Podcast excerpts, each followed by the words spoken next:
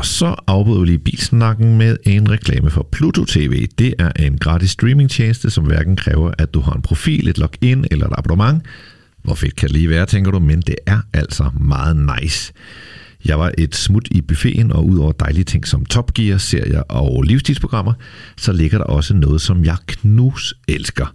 Masterchef, programmet, hvor Danmarks største madtalenter dyster om at frembringe de lækreste retter for et panel af kompetente dommere. Det er passion, det er håndværk, det er folk, der gør sig umage. Ingen intriger, ingen konflikter, bare folk, der lever deres kærlighed til mad ud. Kig forbi og se det, eller noget andet godt på Pluto TV.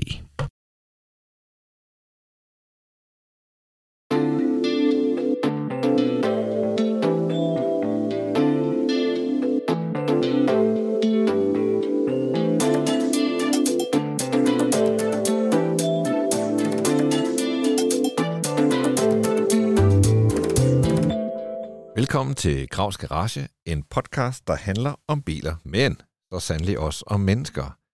For uagtet hvor fascinerende jeg synes biler er som sådan, så bliver de altså lige en flad forskærm mere fremlige, når der står en ejer ved siden af. Og den bilejer, jeg har fat i i dag, er en mand, der næsten kan betegnes som en slags ambassadør for bilkulturen i Danmark. Ikke mindst den del af den, der handler om retten til at skrue på sin bil og dyrke fællesskabet omkring biler. Han har en alsidig karriere i bilbranchen bag sig. Han er tidligere driftkører på meget højt niveau, men du kender ham måske bedst som vært på YouTube-fænomenet High on Cars, eller som ambassadør for Airtox. Niels Becker, velkommen i Gravs Garage. Tusind tak, fordi jeg var med. Det kan jeg love dig, og det er jo lidt ironisk, at jeg siger velkommen til og sådan noget, for vi sidder faktisk i High on Cars lille podcaststudie ja. og optager. Ja. Ja, det er også pænt af dig. Det er jeg også glad for. Selvfølgelig. Jeg synes, det er fantastisk, og det er jo dejligt nemt for mig. Jeg var jo på arbejde alligevel. Jamen, ja, og det er jo også øh, skønt for mig. Øh, god lyd, og så vil jeg sige, det er et fedt sted, I har. Ja, tak. Det æder man med et fedt sted, I har. Ja, det er jo taget fart, øh, kan man sige. Og det er selvfølgelig også nemmere her i Jylland, end der, der hvor du bor, øh, at finde 1100 kvadratmeter øh, stald, som det jo egentlig er. Det er ikke så meget en stald mere, men det har det været engang. Ja, ej, men det er et flot sted, der står mange vilde biler, og så noget, jeg er altså, ekstra misundelig over, det er jo, at øh, vejene omkring her, det er bare snoede, små, kuperede landeveje. Altså perfekt, hvis man lige vil ud og rive en bil rundt. Vi har det hele. Vi har øh, skov halvanden kilometer herfra, og hvis det, du ved, hvis det er det, vi gerne vil filme noget øh, fra, og vi har, øh, ja, som du kan se, marker, og ja, vi har virkelig fede muligheder for at flyve med droner, og ja, vi kan lave øh, en, altså, en, en lydtest, vi kan lave hvad som helst derude, uden at genere nogen, fordi vi er på landet, vi er jeg bor selv i Hjortøj, som der er syv minutter herfra, men øh, på trods af det, så er vi fuldstændig på landet. Det er magisk. Jeg elsker at være herude. Ja, men det er også øh, et skønt sted. Vi prøver lidt i Bilklubben podcast og at have sådan lidt af det samme. Vi har også ved at have et rigtig godt sted, hvor vi har vores biler stående, og der står nogle andre biler. Men, men, men rammen omkring det er jo Ballerup, og ja. ikke, ikke små snodede landeveje.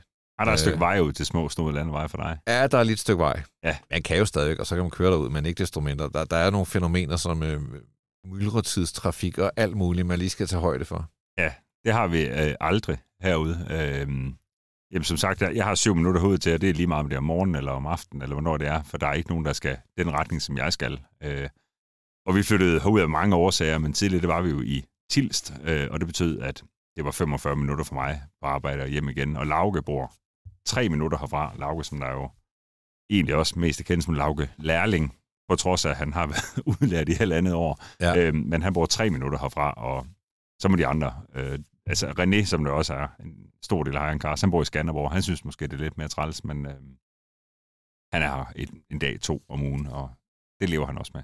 Jeg har haft fornøjelsen af at have René, som også hedder René Mammen, ja. øh, med som gæst i Gravs Garage. Hop da endelig tilbage og hør det. Den episode, kan jeg lytte. Øh, når du er færdig med den her selvfølgelig. Mm. Jeg kan huske, da jeg interviewede René, og det har måske været i forsommeren 2001 og 2022, mm. der havde René haft 98 biler. Ja. Nu ved jeg, at han er langt over 100. Det er fuldstændig vanvittigt, øh, fordi at en, han var med i Jyllandsbørsens, øh, hvad hedder han, Christian Schachts øh, podcast på et tidspunkt, hvor han har haft 68 biler. eller Ja, sådan et eller ja. andet, ikke? Og, øh, og, og der, der er det taget lidt fart Ja. på Mammen. Kan vi sige det sådan? Det kan man roligt sige. På alle måder har det taget fart. Ja. Jeg, jeg, jeg spørger også, fordi jeg, jeg fisker lidt efter, hvor, hvor mange biler har du øh, haft? Det her det er jo en podcast, som sjældent varer mere end en time. Jeg vil egentlig gerne prøve at ramme en time hver gang, øh, Ja. cirka. Hvor mange biler har du været igennem? Ved, ved du det? Ja, fordi at da, da han var med den der Christian Schacht-ting dengang, der satte jeg mig med der fire ark, og så tænkte, nu må jeg hellere prøve at få skrevet op, hvad har jeg egentlig haft? Og det synes det er dødsvært, fordi det er jo tilbage fra før mobiltelefoner, og du ved, hvor vi bare lige havde et kamera ved hånden. Men jeg synes, jeg var sådan okay god til at stykke det sammen. Øhm, og, og jeg, i dag har jeg haft 179 biler. Hold nu kæft, så har du haft flere end René. Ja, Ja, han er da ikke oppe i 179 Nej, endnu. det er han i hvert fald ikke, og jeg tror, det, jeg tror, der går lidt sport i det for ham, skulle man tro, fordi jeg skifter ikke biler ud så ofte længere. Øhm, så jeg tænker da, om, om ganske få år, så, så ryger han forbi mig, gætter jeg på. Ej, det er sindssygt. Men jeg vidste heller ikke lige, det var en konkurrence, vi havde i gang, men det skulle man tro. Øhm, men jo, det har også været fuldstændig vanvittigt øh, for mig. Øhm, men jeg synes, det er også, det er også lidt stressende, det der med at skifte bil hele tiden. Øh, og, og i dag, Hvor gammel er du er? jeg er 42 år gammel. 42, det vil sige, du har haft øh, kørekort i 24 år. Ja. Og 179 biler. ja. Jamen, jeg kan godt høre, når jeg sådan i tale sætter det, det lyder virkelig dumt. Men, men for mig, øh, man kan sige, det, det har også været en mulighed. Mm. Øh, og jeg har også et tidligere erhverv, øh, som du så sødt øh, lavede, sagde i introen, så, så har jeg jo lavet en masse ting med hæverne, har jeg også været bilforhandler, og det har selvfølgelig også givet mig mulighed for at kunne prøve en masse forskellige biler privat ja. øh, undervejs. Men det er jo ikke længere. Og, øh, og nu er jeg jo sådan lidt mere sådan en almindelig øh, borger, kan man sige, og derfor er det også lidt dyrt at skifte bil hele tiden. Det var lidt mindre dyrt, øh, da jeg Mhm. var bilhandler. Øh, men jeg har ikke tid.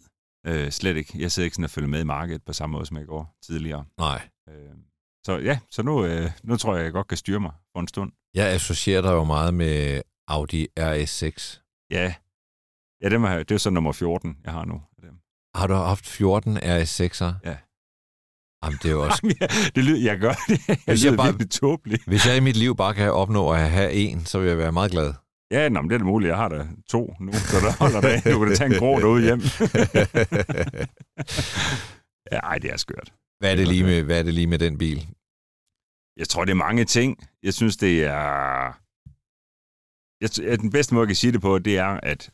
Og det, det er jo sådan lige indtil den Audi R6, jeg har nu. For det, den jeg har nu, det er en Audi R6 C8, altså den seneste generation. Og den er ualmindelig bred og virkelig potent at se på op fabrik. Mm. Øh, min er sænket, og hjulene kommer lidt længere ud, og, og så er den jo sådan omvandret en uh, Airtox-reklame og Hayan Cars-reklame. Øhm, så nu er det ikke så neutral mere. Men Mm. det, som jeg godt kunne lide med, det er nok Audi R6, altså C, C6-generationen, den der hedder V10 5.0, V10 øh, med to turbolader, som der kommer i 2008. Hvis du kommer kørende i sådan en, så er det nok for kenderen, som der kan se det brede skærme, der kan se de store bremser, og så måske lige en udstødning af hver side, men ellers så kunne hun godt være lidt neutral. Ja. Og det, det kan jeg godt lide. Hvor, hvor man kan sige, hvis du kommer kørende i en Porsche, så kommer du kørende i en Porsche. Ja, ja. Men, men i den der, for min mor for eksempel, så tror jeg måske bare, hun ville tænke, at om, det er bare en Audi stationcar. ja. Er, det, jeg er, godt det, lide. er det det jyske, øh, som gør, at... Nej, jeg tror, det er mig. Ja, Jeg tror mere, det er mig, end det er det jyske. Øhm, jeg tror bare godt, jeg kan lige øh, en gang imellem forsøge at blende lidt ind, og det kan være lidt besværligt, når man er så rapkæftet, som jeg er, og to meter lang. og køre en folieret bil, der Ja. står... Ja. ja, ja, så, ja, så, så det holder ikke sådan rigtig længere, men det er jo egentlig sådan, det startede. Ja. Og så synes jeg, jeg elsker brede skærme. Ja. Ja. Ja, det er det bedste, jeg ved, det er at komme kørende bag ved en bil, der har brede skærme, hvor hjulene er kommet ud og siger hej til skærmkanterne. Det, jeg synes, det ser så altså afsindigt fedt. Ja, jeg, jeg er for så vidt meget enig. Ja. Men det er jo sjovt, det lige er... Altså, jeg elsker RS6. Jeg synes, det er... Altså, jeg synes, der er nogle biler, der skal være performance-versioner af, og så nogle biler, der ikke burde være det. Ja. Men, men de giver perfekt mening i den der bil. Ja, det synes jeg. Øh, men, men jeg vil da sige, der findes jo andre biler, hvor det også giver mening, og altså, det kunne være en M5 eller en M5 Touring, eller sådan mm-hmm. Mhm. noget, hvor jeg tænker, den, den er du bare aldrig rigtig... Jo, men det har jeg også, det har jeg også haft. Ja, okay. men men, men øh, jeg, jeg havner tilbage igen hver gang. Øh, jeg har, den har jeg faktisk stadigvæk. Jeg har en i 63 øh, S AMG. Mm. Øh, Men den har bare ikke bred skærm. Nej. Nej. Men den er, den er måske næsten for sporty Ja. for mig, fordi min dagligdag er jo, øh, som det jo det er, en helt normal familiefar. Ja. Øh, og, og, og R6'eren kan køres øh, fuldstændig som en, en A6'er, og det kan i 63S'eren ikke helt på samme måde. Den er hårdere øh, og mere skarp i indstyringen, og alt det, som jeg jo egentlig ikke har brug for i min hverdag. Ja. Og derfor, jeg tror også, det bliver sådan lidt en ting, øh, fordi at jeg tror, jeg, jeg blev lidt sådan synonym med R6 på en eller anden fasong for mange mennesker. Så hver gang, når jeg kommer gående, og så kommer folk måske hen og siger, fedt program, eller whatever det nu kan finde på at sige. Ja. Og hvad med R6'eren? Og det, det bliver folk ved med at sige, på trods af, at jeg havde en MG jo. og så tænkte jeg, "Nå, men nu, det nytter ikke noget. Så det, Ah. jeg endte øh, hjemme igen. Du havde også en øh, Porsche på et tidspunkt, en 911. Er det Ja. rigtigt, du skulle lige prøve det? Jamen, det er fuldstændig rigtigt. Jeg har aldrig haft en rigtig sportsvogn øhm, blandt de her utrolig mange biler. Øhm, så bød øh, muligheden sig. Øh, så det blev en Porsche 11 øh, Turbo, en 97.2. Ja. Øh, 2000 og slut 9, 10. Øhm, og det er jo helt fantastisk at prøve, men der er jeg nok for jysk. Altså, det var for upraktisk. Øh, der var ikke, ja. ingen anhængertræk, og, øh, øh, og vi har øh, jo, vi er sådan en moderne familie med dine, mine og vores børn. Vi har seks børn, og øh, vi er sådan en, vi er lidt lange i familien, og det er altså ret upraktisk at skulle hente unger på banegården i en 11, øh, når mine sønner er øh, en 97 og en 98 høje. ja, ja. Det giver lidt ballade. Så nej, så vi endte. Øh, den, den havde jeg øh, i kort, jeg tror, jeg havde den i en tre måneder kun. Ja, men jeg kan nemlig huske, at øh, fordi I laver jo YouTube-kanalen, og I laver podcasten, og jeg følger lidt med begge steder. Mm. Og så var der jo ret meget virak om, at nu skulle du ud og køre Porsche 911 endelig. Ja, Og så må jeg sige, at vi var mange, der tænkte, yes, nu, nu kommer, Ja, nu, nu nu- kommer Bækker. ja. Og så, øh, bum, så var den væk igen. Ja. Jeg tror også, Christian, jeg tror også, det handler lidt om, at en gang imellem, så bliver jeg også... Øhm, jeg tror i virkeligheden, så er jeg en lille bitte smule ængstelig anlagt. Øhm, så jeg bliver også altid lidt bange. Øh, og så da jeg sådan ligesom fik muligheden for at kunne sådan slippe ud af den igen, uden at det havde kostet mig sådan så Ja. mange penge, så skyndte jeg mig at gøre det. Jeg gik i panik. Øhm, for jeg savner den egentlig lidt en gang imellem. Det gør jeg. Det er, Ja. det er jo en magisk øh, køremaskine. Vi har jo talt om den, når du var jo endda også nede og prøve, prøve sådan en, ikke? Jo, Dengang, ja, ja, da den udkom. Ja. Øhm, det får snippe ret meget bedre. enig. Øhm, men hvis en dag bliver en mulighed at kunne have sådan en i fred og ro, så, øh, og ikke være så ængstelig anlagt, øh, så er det der drømmen for mig, det at have sådan en holdende. Jeg er sikker på, at du får chancen igen. Det håber vi.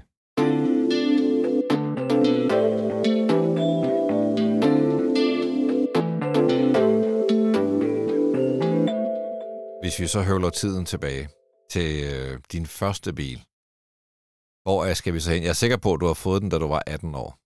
Mm, Måske før. egentlig så, øh, jeg kommer, jeg er født ind i autobranchen, Ja. og jeg tror, jeg havde plaget min far rigeligt på et tidspunkt øh, ved at læse motor, øh, motortrafik, hed det ikke det, i Jyllandsposten? Jo. Øh, hvor jeg læste cirka alle salgsannoncer op på alle biler øh, hver søndag. Øh, og der tror jeg, han fik nok, for jeg kan huske, at jeg lavede en kontrakt med ham. Øh, og ordlyden er nogenlunde sådan her. Det der er en kontrakt på, at jeg må få en bil, når jeg bliver 13, og at han hjælper mig med at sætte den i stand. Oh. Og der har jeg været 11. Øh, og det holdt i to måneder, så der fik vi handlet en Citroën Visa 11 RE. Og øh, den blev sat i stand. Øh, og så var jeg, blev jeg jo 12, og så stod den der, hvad skulle jeg så bruge den til? Så den fik min mor i stedet for. Øhm, så da jeg blev 14 år gammel, der var jeg i Luxembourg, øhm, sammen med nogle af mine fars venner, og at de tog mig med derned og gad det, det var meget gode. Men det gad de, de var rigtig søde. Det har du Og det- måske også været. Jeg brugte min, min, ja det kan ske, jeg fik brugt min konfirmationspenge på en Citroën BX Sport. Du købte lige en bil i Luxembourg, 14 år gammel. Ja. ja. og, øhm, og den havde jeg indtil jeg var 16 eller sådan noget. Og øh, klip til, at jeg så øh, som 18-årig fik kørekort og fik et job. I min, min far han havde nogle autoværksteder rundt omkring i, i landet, og øh, der skulle jeg passe et værksted for ham i, i Horsens og i Aalborg. Nej, i Jøring. I Jøring, det er mange, mange herrens år siden det her. Men, øh, og det er jo sindssygt, det jeg siger nu, men øh, det endte i en Citroën XM 2,1 turbodiesel. Hold nu kæft. Ja. Altså, det, det, øh, altså, jeg vil jo aldrig tænke, at der var ret meget Citroën i dig. Altså, Nej, Nej. Nej. Men jeg, er jeg er øh, øh, desværre skadet øh, fra barns ben, vokset op i en frankofil familie. ej, hvor vildt. Ja. Jeg kan godt forstå, øh, at Citroën-folk godt kan lide værksteder, men alligevel en, en værkstedsejer, der... er- Ja, det er jo vanvittigt. Ja. ja fuldstændig Var det sindssygt. Citroën-værksteder, han havde? Eller? Det havde han også. Ja. Ja, øhm, og ellers havde han sådan noget, ligesom sådan noget quick point lignende Ja, ja. værksted. Ja. Øhm, men Men, altså, hvad med de der to først? Visaen kom du ikke ud at køre i, men B heller, sådan... nej, hvad- noget heller ikke. Nej. Jeg har ikke noget kørekort. Øhm, jeg har så jeg har haft tonsvis af markræser og alt sådan noget, men det synes jeg, det er jo ligegyldigt. Ja, ja, ja. Øhm, men jeg tror, at jeg tror jeg godt vil spole tiden frem til min første fede bil. Ja. Hvor jeg sådan for alvor blev bit. Og det er jo en lidt sjov historie. Jeg skal nok lige speede den lidt op. Vi skal holde Ja, os på ja. en time, og jeg det synes, jeg, lidt jeg en synes, vi kunst her. forbigår en XM til en 18-årig purk, og tænker alligevel, det altså, det må da det må da alligevel have været ret vildt at flyde rundt i en uh, Citroën XM. Uh, Ja. Jo, jo, og den fik jo baskasse og rørhale og, øh, og 16 tommer alufælde på. Det har jeg ja, aldrig ja. set på sådan en. Aldrig. Ej, ej, det Var- var da også så malplaceret, som noget det kunne være. Var- Men, men det fik den da. Var den 6-cylindret? Nej, 2,1 turbodiesel. 2,1, ja. ja, yes. ja. Øhm, så den, øh, den her Turbo D12, det var en 12-ventilet 4-cylinder. Det var lidt specielt. Øhm, min far kørte XMV6 24V. Oh. Så er den ligesom Niels Peter, hvis de jo er prøve på at få liv i. Ja, ja, Ja. ja, det er præcis. Øhm, men det, der så sker, det er, at øh, jeg har, jeg har altid haft utroligt travlt, øh, også med at etablere mig. Øh, så, så jeg fik købt hus som 22-årig, og, øh, og så skulle jeg være far. Jeg blev 23. Øh, og jeg husker tydeligt, øh, det er simpelthen den dummeste historie i hele verden, den her. Men min hustru på daværende tidspunkt, øh, hun går over tid, og hun skal have i gang sat fødselen op på Skyby. Og der, der, den bliver sat i gang, og så skal det gå et døgn eller sådan noget. Og vi vader rundt, og vi ender ude ved Citroën, ude i Aarhus Nord ved Paul Rasmussen, overfor IKEA. Mm. Og øh, der går jeg rundt ind og kigger, og jeg øh, du ved, er fuldstændig kuldret med tanken om, at jeg skal til at være far. Og øh, jeg forelsker mig hovedkuls i en Citroën. jeg kan ikke sige det uden grin. I en Citroën Berlingo. Nej. Jo, Skulle vi ikke køre med din første fede bil? rolig Christian, rolig Christian. Jeg får brochurerne på den her Berlingo, og kommer op på Skyby, og min førstfødte dreng kommer til verden. Mine venner kommer og besøger os. Dengang var man jo på patienthotel og alt sådan noget. Og så kommer mine venner ind, og jeg viser dem de her brochurer på den her Berlingo. Og de kigger på mig og siger, er du fuldstændig idiot? Eller hvad er der foregår? Og så kunne jeg måske godt sådan lige, lige flyve lidt op i helikopteren, ikke? Og kunne se, det er jo nok lige desperat nok, det her. Så kan vi til med at køre til Duisburg i Tyskland og købe en Volvo 850 T5 stationcar. Åh. Oh.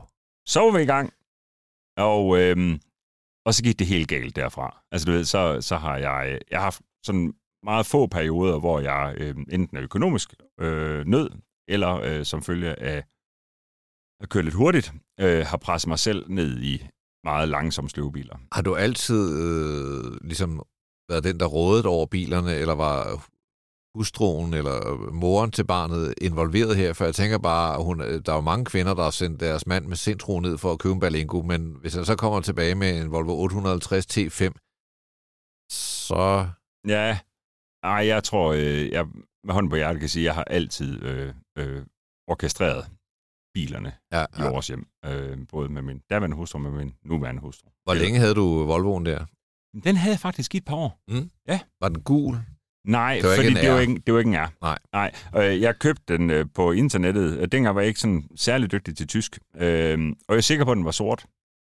Så kom jeg derned, og så var den auberginefarvet. Åh, oh, Ja. Ja. Ja. Jeg vendte mig til det. Ja, Ja, jeg fik ja. bare nogle 19 tommer hjul og blev sænket, og så synes jeg bare, det var fedt. Jeg var oprindeligt fra Randers, så det skinner lidt igennem en gang Ja. imellem. øhm, jo, men den synes jeg... øh, Ja, og den, den klarede jobbet. ja, jeg fik den chiptune til 274,8 heste. Hold da kæft. Det var en 225 hestes. Øhm, og jeg, altså, det sortnede for øjnene. Den gik jo sikkert fra 0 til 100 på 7 sekunder. eller Ja, ja, et eller ja, andet, ja. ikke? Men ej, det var virkelig... Jeg synes, jeg var noget af en kål. Men jeg synes jo bare, altså, jeg kan ikke huske eksakt, hvad jeg lavede, da jeg var 23 år, men, men jeg havde hverken øh, kone eller barn eller Volvo. Altså, det, hvad, Jeg hvad er det, der har drevet dig mod at være så hurtigt, så etableret, sådan, altså, kunne ikke komme i gang med det der voksenliv hurtigt nok? Nej, jeg tror, at øh, jeg havde sådan en, en periode fra, jeg, da jeg var en 17 år i Randers, hvor det hele var ved at gå sådan lidt i ged for mig. Randers og 90'erne var, det var hardcore. Mm. Øhm, og så blev jeg faktisk øh, sparket til Israel af mine forældre. Øhm, og tog det, Kibbutz? også, ja, tog det også tid i kibbutz og kom hjem, og så tror jeg, jeg havde sådan behov for at vise, at jeg godt kunne, egentlig. Øhm, og, og det er måske også sådan lige travlt nok, men jeg er jo sindssygt glad for det, for Ja, det ja. liv, øh, jeg har haft, men, men jeg, havde, jeg havde travlt med Vel- at etablere mig. Hvad lavede du i de år? Var det stadig at passe fars værksteder, eller... Egentlig så solgte min far sin, det var en kæde, han havde efterhånden af værksteder. Den solgte han, da jeg var 19, tror jeg. Mm. Og så, man kan sige, jeg tror, jeg mange gange i livet har været utrolig heldig. Men jeg har også altid arbejdet enormt meget, og jeg tror, at øh, man også godt kan sige, at heldet vel også sådan forfølger den flittige øh, i et eller andet omfang. Det har i hvert fald passet på mig. Ja. Så jeg har været heldig at, øh, at blive leder af et, øh, et dækværksted i Aalborg, da jeg var 19. Øh, det var måske lidt tidligt. Det må man sige. Men jeg kom derop, og der var 13 øh, mekanikere. Øh, Så kommer så 19-årige 19-årige skidespræller og Kurt. fortæller om, hvad de skal gøre. så fik jeg sådan en værkførerkittel udleveret, så skulle jeg tage den på. Den kunne ikke passe, og det var egentlig meget rart. For det er jo ikke min ambition at blive værkfører. Min ambition det var at lære alle 13 mand at ekspedere kunder, fakturere øh, og modernisere det hele, og det lykkes. Øh, så i løbet, altså i, i samarbejde med ejerne, øh, og gør mig selv lidt overflødig. Øh, og øh, så åbner jeg en afdeling for dem i Aarhus. Øh, så jeg har solgt utroligt, de havde, det er noget, der hedder Viggo Laursen Autogummi, som der er, i dag er voldsomt store øh, dækgrossister. Øh, de har ikke nogen dækværksteder mere. Mm. Åbnede deres Aarhus afdeling og øh, tog et par år med det, og så har jeg arbejdet ind, egentlig inden for dæk og fælge med altså, grossistled i mange, mange år. Øh, og så øh, startede jeg med at køre en masse øh, drifting tilbage i 2006. Det jo genialt, når du arbejder det sted, ikke? Det var meget praktisk, Ja, ikke? ja, ja. God adgang til billige dæk. Øhm, men det tog også sådan... Ja, det greb lidt om sig. Jeg tror, jeg har også kørt noget motocross tidligere, og noget supermotar tidligere. Mm. Drifting var første gang, hvor jeg satte mig ind i en bil, og så tænkte jeg, wow, det her det kan jeg lære. Jeg har en eller anden balanceforståelse, som Ja. ja. er rigtig god at have med. Og i 2011, der øh, prøvede jeg kræfte i udlandet øh, med det, og øh, jeg, dem, der kender mig nok kalde mig lidt stedig. Øhm, og jeg tog, jeg tog til Polen og prøvede det nationale polske mesterskab. Jeg fik sådan en wildcard til det, og, og sluttede altså i fuldstændig bund. Der var 56 polske kører, og så mig. Og jeg sluttede af som nummer 56, tror jeg. Første gang dernede. Øhm, det er den, den polske liga i drifting, det er, det er den hårdeste liga, der er i verden. Okay, ja. Øhm, men, men, men fortsat med det, øh, og slutte af som nummer 4 øh, i den polske liga. Øhm, og, og der undervejs med det, der, øh, der fik jeg købt mig en gård og øh, lavet autoværksted. Egentlig til at starte med skulle det bare være værksted til min driftbil, men det blev lige fint nok til det. Mm. Og øh, på det her tidspunkt, der skal nok også med i fortællingen, der er jeg blevet selvstændig. Okay, ja. Øhm, Det blev jeg i 9, tror jeg. Øhm, men, men du ved, det, det blev bare meget voldsomt, det hele, Christian. Det, Ja. det var fuldstændig urealistisk øh, liv øh, at prøve på at leve. Jeg havde tre unger øh, på daværende tidspunkt, og, og lavede autoværksted og lavede bilforretning. Det var fire længe går. Øhm, og øh, i 2015, i forhold til drift, der var jeg på vej til Nürburgring. Det kørte jeg også i sådan et tysk mesterskab. Øhm, på vej derned, der sidder jeg, jeg havde fået sådan en Volvo FH12 Globetrotter trækker, og race trailer, sådan fuld lyn med Queen setup efterhånden, og ni mand stort team, og, Hold da kæft. og sagde, nu skal jeg grine hele weekenden. Fordi det er jo derfor, jeg startede med at- køre drift. Det var mit fristed. Ja. Men det var ikke et fristed til sidst. Øh, og jeg var pisse sur hele weekenden, for niveauet var blevet så højt. Du ved, det blev sådan noget raketvidenskab, Ja, ja, ikke? Jeg kørte ja. en Nissan Silvia til sidst, som der er nogle få nørder, der måske nok kender, men Jo, vi jo. kender den som Nissan 200 SX øh, andre, med BMW. Øh, 540 4,4 liters motor, strukket til 5 liter med kompressor og kørt på bioetanol. Altså, du ved, det, det var... Når du, kører, når du presser noget så hårdt, øh, som man gør der, der, kører man, kom, øh, der er noget, der hedder Schumacher S, nede på Grand Prix-banen dernede. Ja. Der initierer jeg, altså starter med drift med 180 km i timen, ved at give den et clutch kick. Altså, du ved, det er ikke noget med håndbremse eller noget, det er væder den en på koblingen Ja, øh, du, i 6. gear. Altså, det giver sig selv, at det er hårdt og Ja, ja. ikke? hold da kæft. så det går i stykker hele tiden. Så Ja. er jeg dødsur Ja. øh, hele weekenden, og kørte hjem og solgt alt om mandagen, og har ikke kørt siden. Hold da kæft. Så ja, så det, du ved, så det var... Øh, Men du, jeg tænker bare, altså, der må have været nogle penge i drift, når du har et ni mand stort hold. Øh, jeg ja, men på. faktisk. Ja, men det var der jo egentlig ikke. Men, men det, øh, det, som jeg kunne tilbyde øh, mit team, det var, at de ikke skulle tage en punkt med. Ja. Det var det, jeg havde råd til. Ja. Øh, så jeg sørgede for, at de havde det godt øh, undervejs, og vi hyggede os, og der var, de kunne få lidt øl om aftenen, og noget godt at spise, og, men der var ikke råd til mere. Nej. Det var der simpelthen ikke. Men, og det var entusiaster, som godt i sig selv gad det, og synes, det var spændende Ja. miljø. Og, ja. Ja, men jeg tror egentlig, der var mange årsager til, at jeg stoppede, men det var også fordi, at jeg følte lidt, at det var du ved, det der med at være sådan fuldstændig frontfigur i det, som, man, som jeg jo synes, man er, når det, er- når, når det er en, der kører bilen. Ja, ja. Øh, det, jeg vil hellere dele oplevelserne. Så jeg drømte sådan hele tiden om, at de alle sammen havde en bil, men det, det var der jo Mm. ikke råd til. Og så tænkte jeg, jeg synes, jeg kunne ikke rigtig knække koden på det. Øhm, og så tror jeg også, at så mange jo gør, når man kører motorsport, så tænker man, nu bliver jeg opdaget. Nu bliver Mm, jeg opdaget. Øh, men i drift, øh, der bliver du sgu ikke opdaget. Altså, der skal du bare... Hvis du var en milliardærfar eller et eller andet, ikke, så, så bliver du opdaget af ham. Så, Ja, ja. øh, det er virkeligheden øh, for rigtig mange. Men det var en sjov tid, øh, og øh, det ville ikke have været foruden.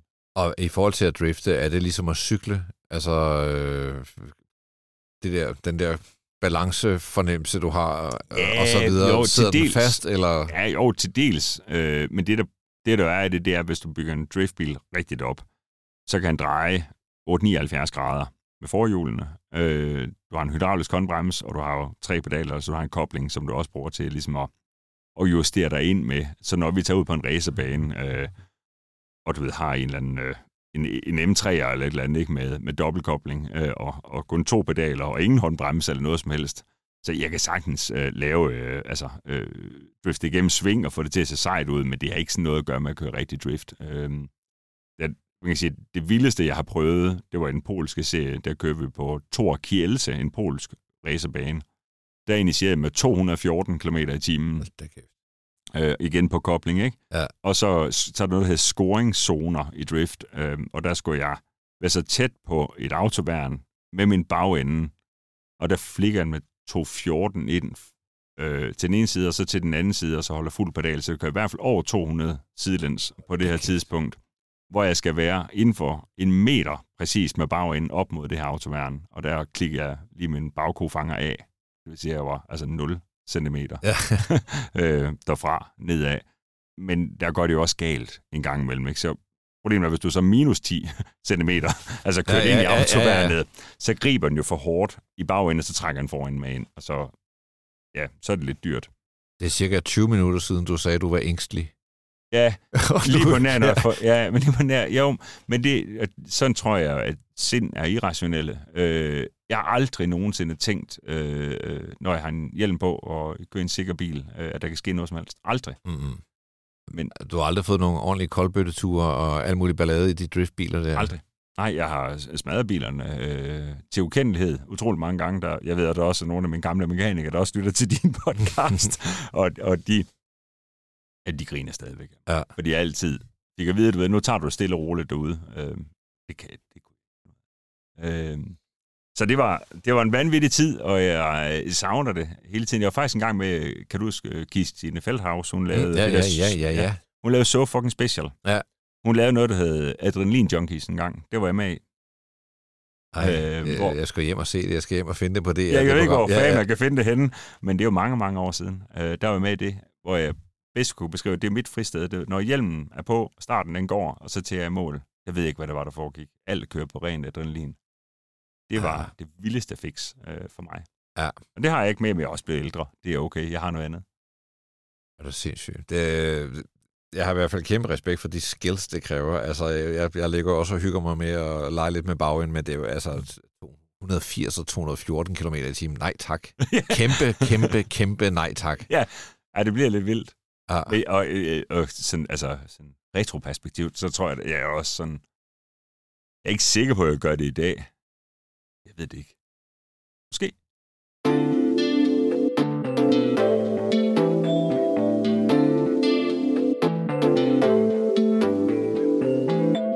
Inden vi høvler videre gennem øh, højdepunkterne i 179 biler, du har ejet, så tager vi lige øh, det, der hedder 10 hurtige. Ja. Øh, hører du til den store majoritet, der kører bedre end gennemsnittet? Det har reflekteret meget over. Øh, nu hører jeg også af mm. dine andre øh, gæster i din, din podcast. Ja. Ja, men det vil jeg også sige, hvis du kan drifte en bil med 200 km i timen, så kører du bedre end gennemsnittet. Men det er faktisk, fordi jeg fastholder, at jeg, når jeg kører bil, så kører jeg bil. Mm. Jeg laver ikke alt muligt andet. Nej. Hvad når du skal til møde i København og sådan trille over Fyn der? Øh, altså, så sidder du ikke og hører podcaster, eller så sidder du bare og kører super aktivt, eller... Ja, jeg har typisk så, øh, det, så kører der egentlig mest øh, podcast eller musik, øh, ellers så taler jeg også utrolig meget øh, i telefon. Ja. Men hvis jeg, øh, hvis jeg er afsted med, med nogen, nogle rigtig gode venner, øh, det taler vi til dem, det hører vi aldrig noget. Ved, så sidder vi og taler om, om, om, hvad vi oplever i trafikken. Så jeg synes, jeg er okay. Sådan, jeg, jeg anser mig selv for at være meget fokuseret øh, på at køre bil. Og det er simpelthen fordi, at jeg synes, at der er utrolig mange mennesker, der kører vildt dårligt derude. Og det bliver ligesom vildere og vildere. Ja. Har du nogen klippekørekorter? Jeg har et. Du har et. Er det fart? Nej, det er som en af de andre gæster fuldstændig det samme. Holder, øh, holder for rødt i, altså i trafikprop ind igennem Aarhus. Og så kommer der en motorcykelbetjent op på siden på en civil politimotorcykel. Og jeg holder en R6, og du ved, der er helt tæppe ind i højre en kar, så banker jeg på mit vindue. Så jeg ved ikke, det er en politibetjent, så jeg tror bare, det er en fan. Ja. Du ved, så jeg ruller sådan lidt, hey, yes, yes, yes, det er mig, du ved. Indtil han, ja. jeg så kan se, at han var fra politiet. Øhm, og, øh, og ja, så, så det har jeg... Øh, du sidder med din telefon, eller... Ja, det, ja, ja. jeg kan se, at jeg får en besked fra min kone. Ah. Og jeg er i tvivl om, det er noget med, hun skriver, du ved, barn, syg. Du ja, ved, det er relativt ja, ja. sandsynligt, at jeg skal vende om. Ja. Du ved. Så jeg tager den op for at se, hvad det var, der stod ja. på sms'en. Øhm, men det må man jo ikke, og det kan man så synes om, hvad man vil, men sådan er reglerne nogle gange. Ja. Den bedste køretur, du nogensinde har været på? Der er simpelthen mm. utallige. Jeg tror næsten de mest hyggelige ture, jeg har haft, det var faktisk, da jeg var bilforhandler. Der havde jeg en autotransporter, og så havde jeg tit spring min rigtig, rigtig gode ven igennem 25 år. Han tog tit fri og tog med, og så kunne vi køre du ved, til Sydtyskland, hente et par biler, og ved, de der hygge snakke, ja. tror jeg egentlig, jeg kan blive ved. Jeg har også haft utalligt med René øh, og ja. alt muligt andet. Men jeg tror i virkeligheden, så er det ikke for mig det der med, sådan, om så kørte jeg så stærkt derhen til, og alt det der. Ah, ved du hvad, jeg havde en god tur hjem sidste år. Der havde, var jeg så heldig at have en Audi SQ7 hjem fra Gardasøen med mine tre ældste unger og en enkelt svigerdatter. Ja. Det var en god tur hjem. Ja. ja. Din største brøler som bilist? Ja, den har jeg også tænkt over, for den har jeg med mange af. Men øh, jeg havde øh, i 2013 øh, en periode, hvor jeg arbejdede for Nokia Tires. Vi havde sådan et marketingsboost, vi skulle lave sammen med dem. Jeg havde en Audi R6 V10'er på det tidspunkt. Jeg bliver spurgt, om jeg kan køre ned og aflevere otte dæk et eller andet sted på. Whatever, vi siger bare det lange land. Jeg kan ikke engang huske det. En eller anden ø øh, under Svendborg. Hvad kan den så hedde? Nå, det er også lige meget. Tåse. Ja, sikkert. Og jeg kommer ind i det her autoværksted, og bilen, den, den lavede 800 heste, ikke? og den, den kunne bulle, og den kunne brage. Og jeg kører direkte ind på værkstedet, læser dækkene af, og de synes bare, det er så fedt. Der står en ordentlig stak mekaniker. Jeg er the shit rykker den i bakgear og hammer den lige uden lygtepæl. Ej. Kan du forestille dig, hvordan du kan blive 12 cm høj? Uh, Klatre ind i afgangsrør, gemme dig. Uh. Og du, der var ikke andet for at gå ud, du ved, at sige, yes, yes, alt er fedt, du ved, jeg bare smadret hele bagskab på bilen. Jeg, jeg, kunne slet ikke, jeg kunne bare hjem. Ligesom når man vælter på cykel foran en café og lader som det gjorde ondt. Ja, ja, ja, ja, fuldstændig. Ja, en til en det samme, det har jeg også gjort. Hvor, hvor lang tid går der, før du dytter, hvis ham foran ikke sætter i gang, når der bliver grønt? Det har faktisk øh, lært det, det gør, jeg, det gør man ikke. Det gør jeg faktisk ikke. Nej. Nej. Ja, altså, slet ikke. Ikke på noget tidspunkt. Det er ikke været nødvendigt, og, du ved, men jeg, jeg kan godt lade den gå øh, en eller to gange, hvis der. Wow, nå. Det er ja. undringsværdigt. Så kender du godt det næste spørgsmål. Har du nogensinde haft sex i en bil? Ja. Ja. Det, det, skal man bare det, eller var det en Audi RS6? Det var en C63 MG. Åh, oh, ej, det Seks store. Ja, ej, det er sgu også en fin bil. Ja. Hvad er det hurtigste, du nogensinde har kørt, hvor du selv sad bag rattet? Det har jeg også tænkt over. Øh, 348. Hold da kæft. Ja. Og hvad kørte du i der? S600 ved 12 biturbo, der var tunet. Hold kæft. Ja, det er godt nok mange Var det din egen bil? Nej, det var det faktisk ikke. Nej. Der var simpelthen en, der levede der hans Mercedes S-klasse. Ja. Med, Ja. Hvor mange heste, sagde du? Ja, men den lavede, den lavede 700 heste, 1200 Nm. Hold da kæft. Og så øh, nummer på anden pladsen, hvis man, det, ved, jeg, det får du bare med, men det var min Audi R6 V10 Sedan. Mm. Den lavede 1000 heste plus lattergaskit med 160 hestes kit. Ham, der havde tunet den, han har valgt at begrænse den til det meget naturlige tal. 333 km i timen. Så kigger på dem og siger, "Men det giver da ikke nogen mening. Hvorfor begrænse den til 333? Jamen, du ved, det var sådan det halve af djævelens tal jo. Det, nå, klart. Mega fedt argument. Ja, Wow. men, men, øhm, men ja, men det er også det er længe siden, jeg, jeg vil skynde mig indsparke, at jeg bryder mig slet ikke om at køre så stærkt længere. Overhovedet ikke. Mm. Det siger mig ingenting. Det siger heller ikke mig så meget. Jeg synes, Ja. det er fedt at køre hurtigt på en snod vej, men Ja. øh, det behøver ikke at være særlig hurtigt, før det føles fedt. Jeg har lige kørt dem fra Düsseldorf i den nye R6, og den, er- jeg har nu begrænset til 305. Det er vist også under os nok over, men det er den. Men det hurtigste, jeg kørte, det var et enkelt tidspunkt, hvor jeg kørte 225. Ja. Eller sådan et eller andet øh, uden trafik øh, ned igennem Tyskland. Det siger mig ingenting. Har du nogensinde haft et billede af dig selv i eller foran en bil som profilbillede på Facebook? Okay, Christian Grav. ja, ja, ja, ja, ja, ja. Jeg har da ikke haft ja, andet. Ja, ja. er du til bilferie, eller er du i en flyver? Bilferie. Ja.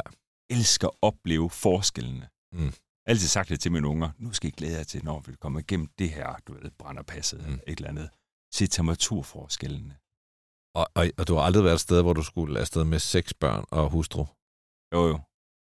Hvad gør Og man så? Altså, jamen, det, der har vi så opdelt ferien lidt siden. ja, altså okay, at sige, ja, ja. ja, fordi det synes min hustru ikke er fedt. Altså, øh, og øh, vi, vi havde V-klasse, Mercedes, få som 8 sæder også jo. ja, ja. Det passer meget godt. Ja, øhm, det, det går vi ikke ret mange gange, vil jeg sige. Det synes hun ikke er særlig fedt. Hun Nej. hader at køre bil. Ja. Altså, på, øh, hun, hun, hun, hun tripper. Øh, Så hun flyver, og så kommer du ned i en sprød bil. Jamen, det er faktisk, fordi der er så stor aldersforskel på ungerne. Øh, så vi er faktisk ind, ja, faktisk også i år, øh, Mm. altså opdele ferierne. Så jeg ruller afsted med de store til Milano og alt sådan noget på Storby, og så flyver hun til Gran Canaria, eller et eller andet, hvor der er, hvor der er en pool øh, til de små. Den sidste af de hurtige. Hvad gør du den, den dag, familielægen siger, at nu synes han, du er blevet for gammel til at køre bil? Fuldstændig samme som Martin Thorborg. Jeg kører bilen selv alligevel, så det er jo ligegyldigt. –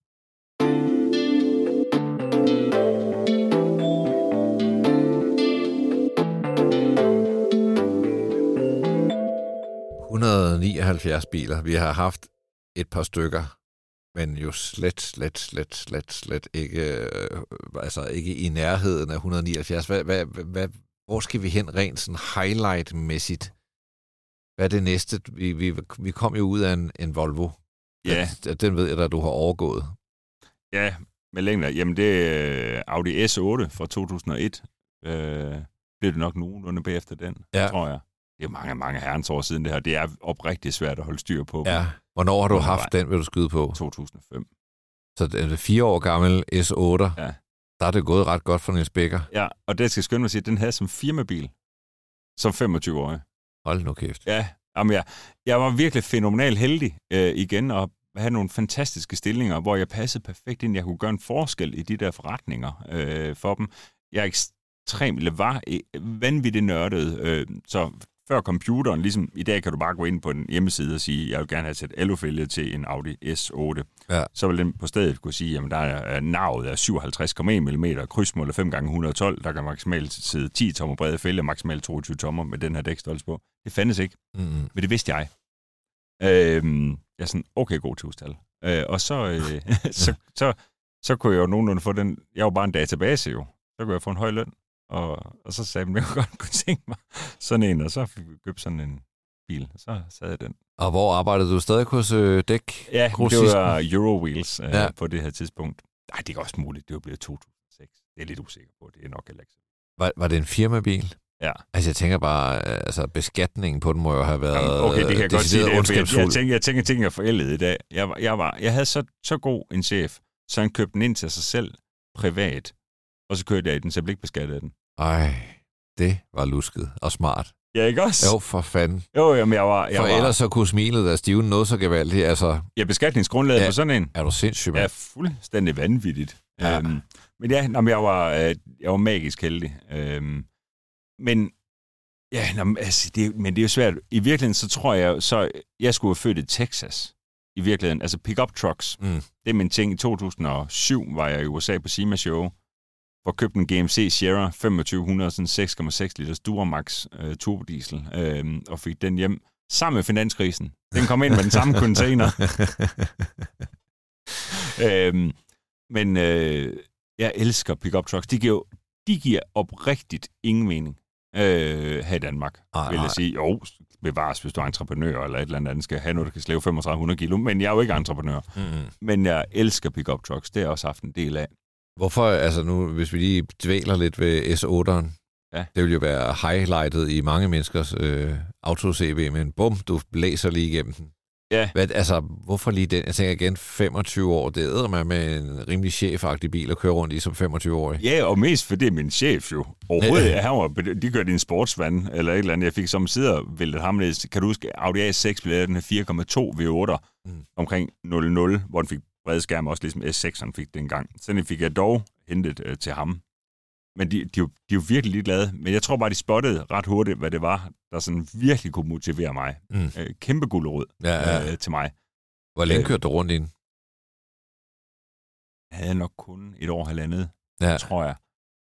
Jo, det tror jeg også, fordi så begyndte jeg at køre rigtig mange kilometer for dem, og så blev det en V70'er i stedet for øh, sådan en D5'er. Øh, Okay. Fordi at det blev for svagt. Der er noget et fald fra tænderne, om jeg så må sige, selvom det er en Ja. skøn Volvo, det du taler om der. Ja, så, ja. øh, Jo, men så, men så var problemet også, at vi fik et barn mere, og Mm. S8 øh, og barnevogn. At det, at jeg fik overbevist mig selv, at det ikke var noget problem, at den skulle skilles ad i atomer øh, i sådan en sedan. Øh, så det var også enormt upraktisk. Og så tror jeg også, det blev sådan noget igen, du ved, jamen, jeg er, også, jeg er, jo, jeg er jo papi. Du ved, altså, Ja, ja, jeg skal ja, bare have ja. Volvo Ja. øh, igen. Øhm, og så vil jeg stadig fremhæve Volvo V70'er fra omkring 06, som en af de biler, du kan få, hvor du sidder allerbedst i. Jeg synes også, det er en pæn bil. Det synes jeg også. Mm. Mm. Den er mega fin. Så, nej, så for mig, øh, jeg tror, jeg har altid sådan haft det motto med, det, hvad, det der med at have en bil som en, kan vi kalde det, for en potensforlænger, det nytter jo ikke så meget. Du kan ikke få den med ind på barn alligevel. Nej. øh, så, så det er egentlig ikke sådan, Mm-mm. det er ikke været derfor. Nej. Øh, Men man vil da nok sige, en S8 eller en R6 eller sådan, det kunne nok godt fungere som øh, en bil, der lige stiver, hvad skal man sige, selvtiden lidt af. Ja, men i virkeligheden, så og det kan folk så tro på eller lade være, men, men når jeg kommer kørende, så min kone, hun griner altid sådan af mig. Fordi hver gang, vi så kommer kørende et sted, så klikker jeg ned i sport. Og så, siger hun, "Nå, men så skulle hun lige bulle og brage lidt en blærerøv og sige, nej, nej, nej, det sgu da ikke for min skyld, det skulle for at glæde ham, der stod derinde i busstop stedet. Ja. Kan du godt følge det lidt? Jo, jo, jo, jo. Ja, Øh, nogle gange kan man jo se, at en bil får noget opmærksomhed, og så tænker man, nu, nu må man lige belønne dem lidt, ikke? Jo. Ja.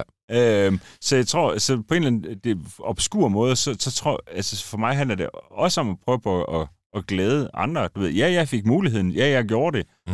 men, men, men jeg elsker, at folk også sådan, altså, synes, det er fedt at se på. Øhm, så, så, det er ikke sådan, så det er ikke det vigtigste sådan, for mig. Mm. Øhm, altså, vi, vi øh, jeg skal lige sige, for vi er også helt normal familiebil hjemme, og det er jo mega løgn. Altså, det, hun kører, hun kører i 63 S'eren lige nu, så det er jo løgn, det Ja, ja, siger. det hedder man også en herrebil. Ja, hun er pædagog, Ja. ja. så det synes hun bare, det... hun sagde De har mig... et helt forkert billede af øh, livet som pædagog, det ja, der. Altså. den, ja, pædag- den pædagogiske leder hen i vuggestuen kom Ja. ja. også ret hurtigt ud til hende, da hun var startet hende, så siger han, hvad, hvad er det, du siger, din mand han laver? Fordi hun er på 30 timer om ugen, ikke? Hun, Ja. det var i hvert fald ikke derfra. Og hun sagde til mig for nylig, at øhm, hun fattede det simpelthen ikke. Hun lige tanke for halvanden hundrede. Og man kunne ikke engang se det på nålen, hvor jeg siger, halvanden hundrede, du kan jo ikke tanke en 4 liters V8 og 612 hestes bil for halvanden hundrede. Det er da helt ligegyldigt. Ej, det er også det er skørt. Det lyder lidt som sådan noget, vi, vi motorjournalister nogle gange gør med en pressebil. Ja, ja, ja, ja Ja, nemlig. fylder den jo ikke helt op øh, søndag, hvis den skal afleveres mandag. Ej, det, nej, nej, nej, nej. Hvad, øh, pick-up truck, siger du? Ja. Jamen, Ja. Det er en last, du har... Hvad har du haft af pickups? Jamen, jo for få. Jeg har haft af GMC Sierra, som sagt, øh, og så har jeg haft en Dodge Ram SRT 10'er på fuld afgift hvidbladet. Mm. Øhm, men, men jeg er slet ikke færdig. Det er faktisk meget sjovt med pickup trucks, for jeg, tror, jeg får en pickup truck igen på et tidspunkt. Men det der er vanvittigt med den der, jeg tror, den bliver på strøm. Og jeg ved godt, det er jo fuldstændig vanvittigt, det kommer ud af munden på mig. Men det tror jeg simpelthen, den gør. Fordi at en pickup truck, ligegyldigt hvordan du vender dreje det, så er der ingen af dem, der kan køre langt på, mm. på, en, på en tankfuld øh, brændstof. Øhm, og jeg er også lidt ligeglad med, hvordan den lyder. Jo, jo, bevares så nogen af sine Dodge Ram TRX, eller, eller hvad ved jeg. men, men sådan en kommer jeg aldrig til at få alligevel, for det, det får jeg aldrig råd til, fordi den, der er jo bare hul i tanken. Ja, ja. Øhm, så jeg tror, sådan for det F-150 Lightning, eller har I haft, ja. har I ikke havde ikke en Rivian i USA? Jo, det havde vi, ja. Hvordan er det? Altså, den er sgu fed. Det Ja, er den ikke og det? det er, den er high-end. Jeg synes tit, pickups, de kører sådan et rustikt lastbilagtigt, altså stor vandring på gear, og, Ja. og, og, og øh, altså, men, men, men den her, den, den kører jo helt smooth, fordi det er en elbil, Ja. øh, og meget komfortabel, og den føles ret eksklusiv. Tesla, high-tech, øh, minimalisme inde i, og så videre. Øh, og så er det bare en pickup med en Ja. masse gode løsninger. Ja, nemlig. Men så jeg, jeg ved ikke, men det, men det, det bliver ikke nu, men måske øh, om et år eller to, Ja. øh, kunne jeg godt forestille mig.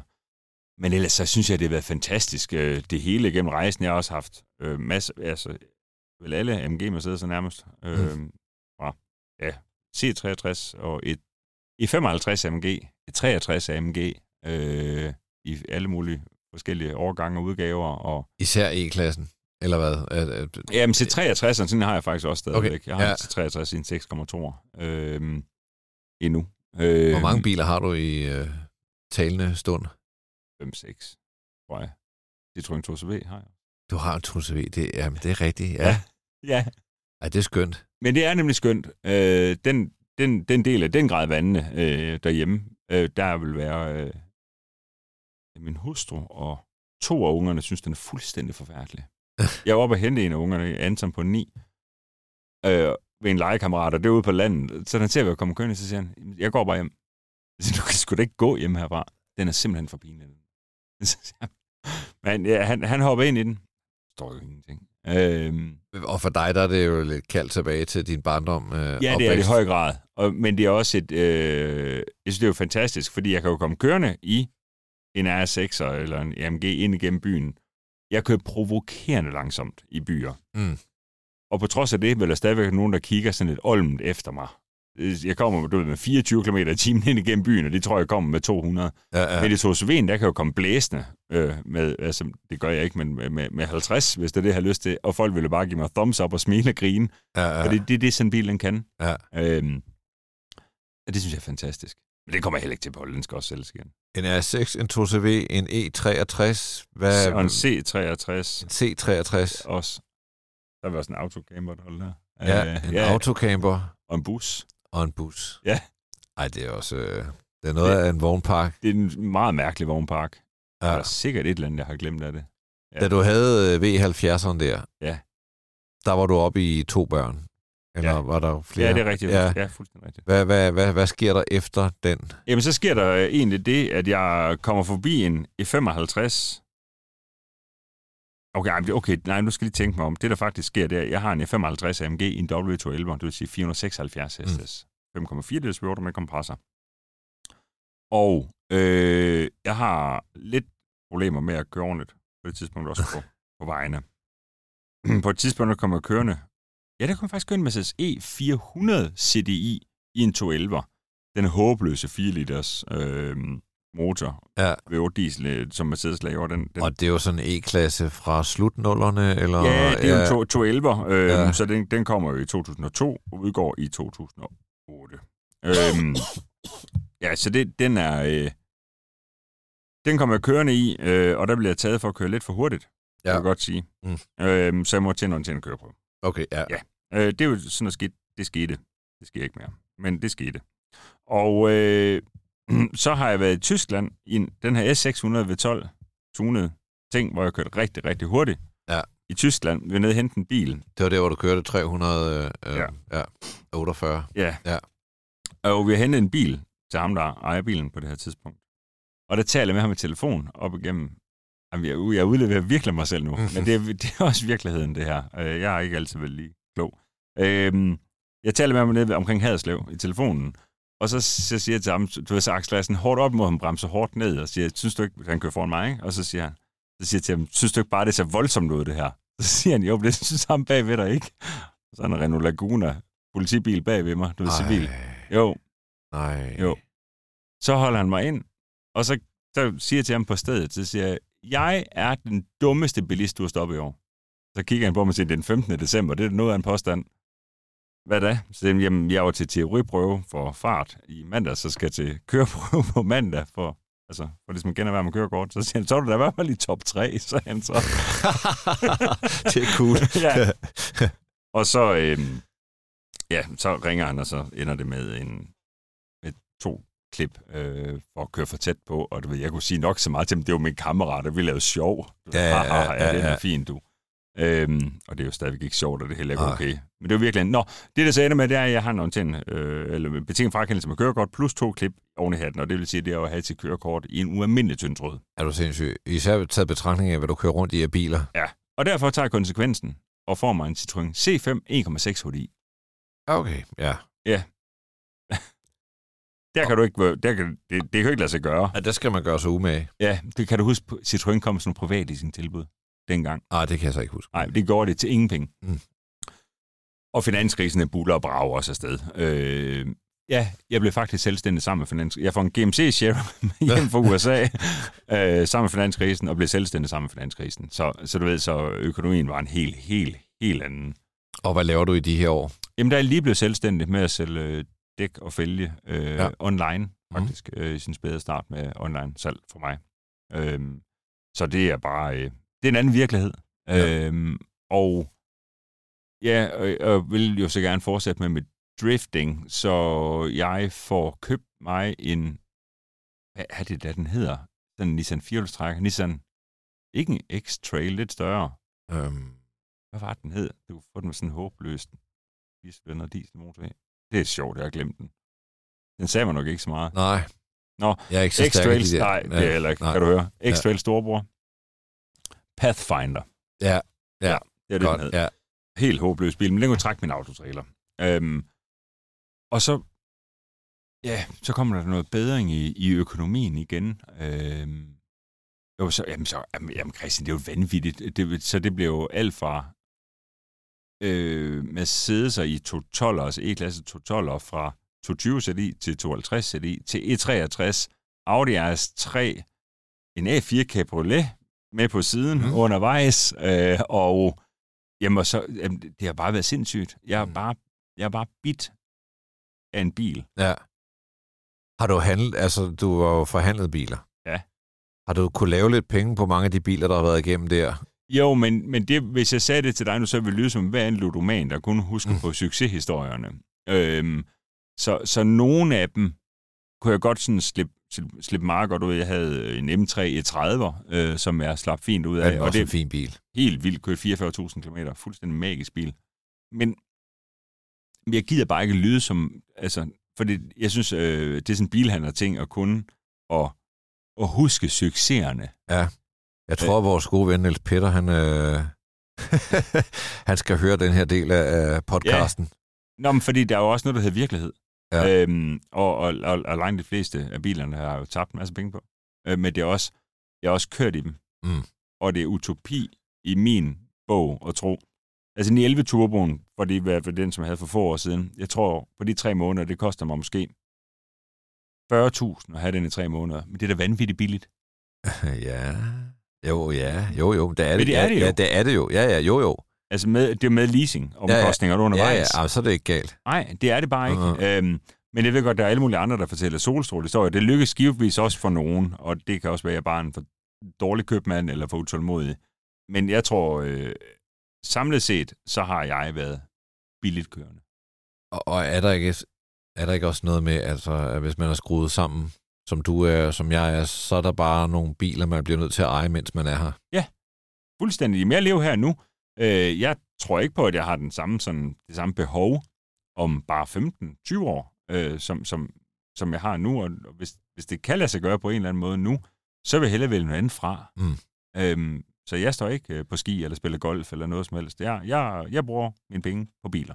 Hvad har du, hvad har du på to-do-listen? Altså, hvad har du sådan en bucket list biler, som du mangler at, at eje? Er der noget? Nej. Du har været rundt om det hele. Jamen det, jamen det kan jeg da med hånden på hjertet sige, fordi at jo, men så kan jeg da godt drømme om en Lamborghini Aventador. Jeg skulle da lige til at spørge, hvad med italienske biler? Det har du ikke... øh, Ja. nej. Nej, nej, men. Aventadoren er fuldstændig urealistisk, og det, han er, jeg er jo to meter lang, jeg er en, en ordentlig klyne. Jeg kan jo ikke være i nogen af de biler alligevel. Der er det ingen grund til at drømme om den, synes mm. jeg ikke. Så nej, ja, det, det, det, det lyder vanvittigt egentlig at sige. Jo, på et eller andet tidspunkt, så skal jeg have en hygge amerikaner bil mm. fra, og det kunne, det kunne være en Lincoln Continental. En gammel flyder. Ja, ja. på et eller andet tidspunkt, øh, der drømmer om det, og det var faktisk derfor, det var sådan, jeg drømte om sidste år, så købte jeg to Savin i stedet for, øh, fordi jeg tænkte, at så kunne jeg det er sådan, købe ud for is mm. bil. Men altså hånden på hjertet, jeg har jo ikke været for is i to Savin en gang. Og det ved du også med det erhverv, du har. Så når der er et træf et sted, så udnytter det jo ofte lige chancen til det. så kan vi også lige øh, den kameramand eller to med, eller hvad ved jeg, og så bliver det jo et arbejde. Ja, øhm, ja. Så, så det, det får jeg jo ikke gjort. Men på et eller andet tidspunkt, så skal han jo, noget mere amerikaner. Altså, jeg ved godt, det er jo jammerlig kvalitet, meget af det indvendigt og så videre, men det kan bare et eller andet for mig. Ja. Så, så det er nok sådan det næste ting, tror jeg. Vi skal også lige omkring øh, sådan dit nuværende virke. Du har jo egentlig rimelig godt tur i den i autobranchen og gang i alle mulige gode ting, og så begynder I at lave Brian Cars, dig og Ebbe og René. Ja. På vis initiativer, og hvordan, altså, hvordan opstår det, og hvordan bliver det en ting, som jeg går ud fra, det er dit fuldtidsjob i dag, ikke? Jo, det er det i den grad. Øh, jeg stoppede med at køre drift i 2015. Jeg har jo med en bilforretning og med et autoværksted. På en øh, campingtur i Holland, der sidder jeg og kigger på, der var noget engang, jeg ved ikke, om det findes, men noget, der hedder smallblock.dk. Øh, der er den her Dodge Ram SRT 10 til salg på fuld afgift. Der står, giv et bud. Det kunne jeg ikke styre. jeg giver et bud. Og så siger han, top. Så tænker jeg, Ja, øhm, ja, ja. Kommer hjem og kommer til Ringsted for at hente den her bil. Og kører ind i en måned. Bruger for 50.000 kroner brændstof på en måned. Den gik 1,6 på liter, når jeg kørte i den. Øh, skal jeg med den? Ebbe, som der er jo en god kammerat, han er mm. på bilbasen. Jeg siger, Ebbe, kan du ikke dele den her i dit Facebook-feed? Facebook er ja. shit. På Ebbe Sommerlund. Ja, tak. Ja. Og Ebbe, han siger, vi kan lave en video med den, hvis han må få en tur. Så siger selvfølgelig må du få en tur. Og så kommer nu, så laver han en video, øh, som han udgiver på bilbasen, og den går sådan vildest talt viralt. Den bliver set 400.000 gange på en eftermiddag. Øh, men det er også en virkelig dum salgsvideo, for jeg laver en kæmpe brænder i den og siger, at det koster 24.500 i grøn afgift om året, og du ved, altså det er virkelig tåbeligt, det hele. Øhm, bilen bliver solgt, skal jeg skynde mig at sige. Mm. Øhm, men, men det, der sker, det er egentlig, at vi bliver enige om, at vi burde lave en video mere, men måske ikke sådan lige lave den i, altså i øh, bilbasten øh, format, men, og så laver vi High Cars.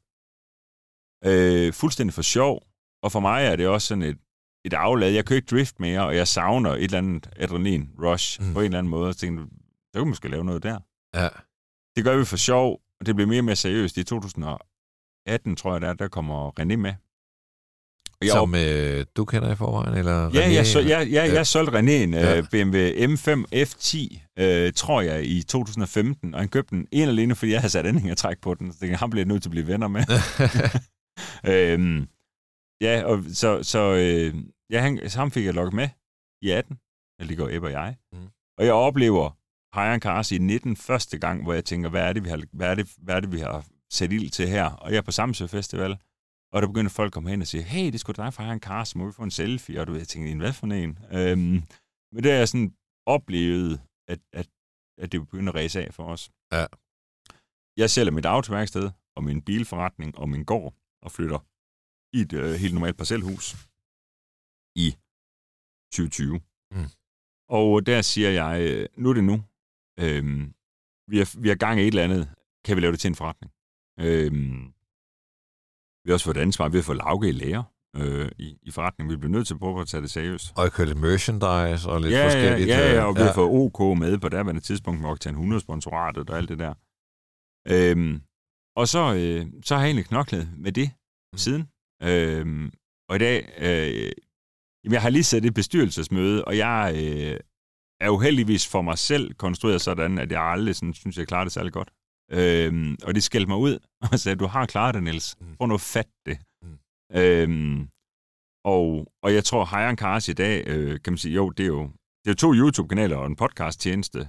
Øh, men det er også mere end det, og det var du også sød at gøre opmærksom på i, i introen, fordi at jeg, jeg synes, at, at det er nødvendigt, at jeg kæfter lidt op omkring et uh, bilcommunity, som der er sundt, og det er godt, øh, og det er også ud fra en pædagogisk vinkel. Ja. Øh, som min kone siger, jeg skal dyrke rigtig meget, fordi at for rigtig mange unge mennesker, der er det svært at tale sammen. Men det er nemt at tale igennem et fælles træde, som der kan være bilen. Ja. Øhm, og det gør jeg, hvad jeg kan for. Jeg kæmper for, at der er flere, der bliver mekanikere, og øh, alt sådan noget, som jeg synes, der er nødvendigt. For fanden skal alle skrue vores gamle biler, ikke? Ja. Øhm, men øh, så det er måske mere blevet sådan et, et community Ja. i et eller andet omfang. Og det er der mange, som der er mega søde og, og støtte op om, og så vi sælger sindssygt meget merchandise, og, øh, og i dag øh, har vi syv mand på lønningslisten, øh, som der ikke laver andet end hire car, så det er jo helt skørt. Men det kan lade sig gøre, øh, for der er mange, der køber meget merchandise, men det kan også lade sig gøre, fordi der er nogle kæmpe store virksomheder, som der tror på det, vi gør. Og så markedsfører vi jo dem via vores kanaler, men det har jeg ikke noget problem med. Øh, det er gratis at se, er klart. Øhm, så, så det, er, det synes jeg er fedt. Ja. Og jeg er mega stolt og mega utilfreds med mig selv. det er lidt svært at forklare. Ja. Men jeg tror ikke, øh, så høje tanker har jeg egentlig ikke om mig selv. Nej, men jeg tror, altså, sådan rent virketrangsmæssigt er det måske meget godt ikke at være 100% tilfreds. Altså, det, der skal jo være noget at skrue på, hvis man... Ja, Skal- det er, en, det er en god pointe, fordi ellers så tror jeg også, at øh, jeg er bange for, at jeg stopper. Hvis jeg bare tænker, "Nå, nu er det godt nok, du ved, det er bare øh, rugbrød. Du ved, jeg møder ind kl. 8 og gennem kl. 4, og Ja. sådan, sådan må min dagligdag aldrig nogensinde blive. Øhm, men der har jeg det held, at det her i Cars, der kan jeg forandre hver dag. Så i går skrev jeg til Lauke, øh, han har købt en Fiat Multipla, som du hørte om, før vi gik Ja, ja, ja. i gang. Lad os sende den i morgen, lad os filme det, og så skrev vi en drejebog sammen. Du ved, og så mødte vi ind, og så kl. 8 i morgen, så bragte vi til Fjerdslev og fik filmet det. Øhm, så vi kan også sådan forandre, mm. så det er ikke bare, øh, nu møder vi ind og gør, altså står ved det her øh, samlebånd. Øh, det tror jeg, det må aldrig forandre sig. Og Så- skulle der være en lytter derude, der ikke har hørt om High Car, så er det et skønt kaninhul, øh, man lige kan hoppe ind i, når Ja, vi er færdige her. Og det er vi faktisk øh, om lidt, Niels, fordi øh, tiden er ved at være gået, som Ja. man siger. Jeg synes, det har været øh, helt vildt fedt at prøve at være med. Jeg er jo mest ellers selv vært, ja. og, og så prøve at øh, ja, fortælle ja. lidt om mig selv. Det håber jeg, at nogen, der kan holde ud og høre på. Jeg er glad for, at du ser sådan på det. Jeg er jo ekstremt glad for, at øh, du havde lyst til at være med, og vi endda kunne lave det her i jeres øh, flotte studie. Jamen, altid Christian, og øh, jeg vil også godt give skud ud til det, som du gør både i Bilklubben og i, i den her garage, øh, men også øh, i øvrigt, øh, så har jeg jo også haft dig med i min øh, billegende øh, ting, som, øh, som jeg også er mega stolt af. Jeg synes bare, det er fedt øh, med sådan en chef, som dig, vil vi kalde det, og Kars tusind tak, og tusind tak. Jeg tænker, vi må jo rykke lidt sammen i bussen også, der godt kan lide biler, fordi øh, der er nok af modvind derude. du skal have tusind tak, fordi du var med. Selv tak, Christian.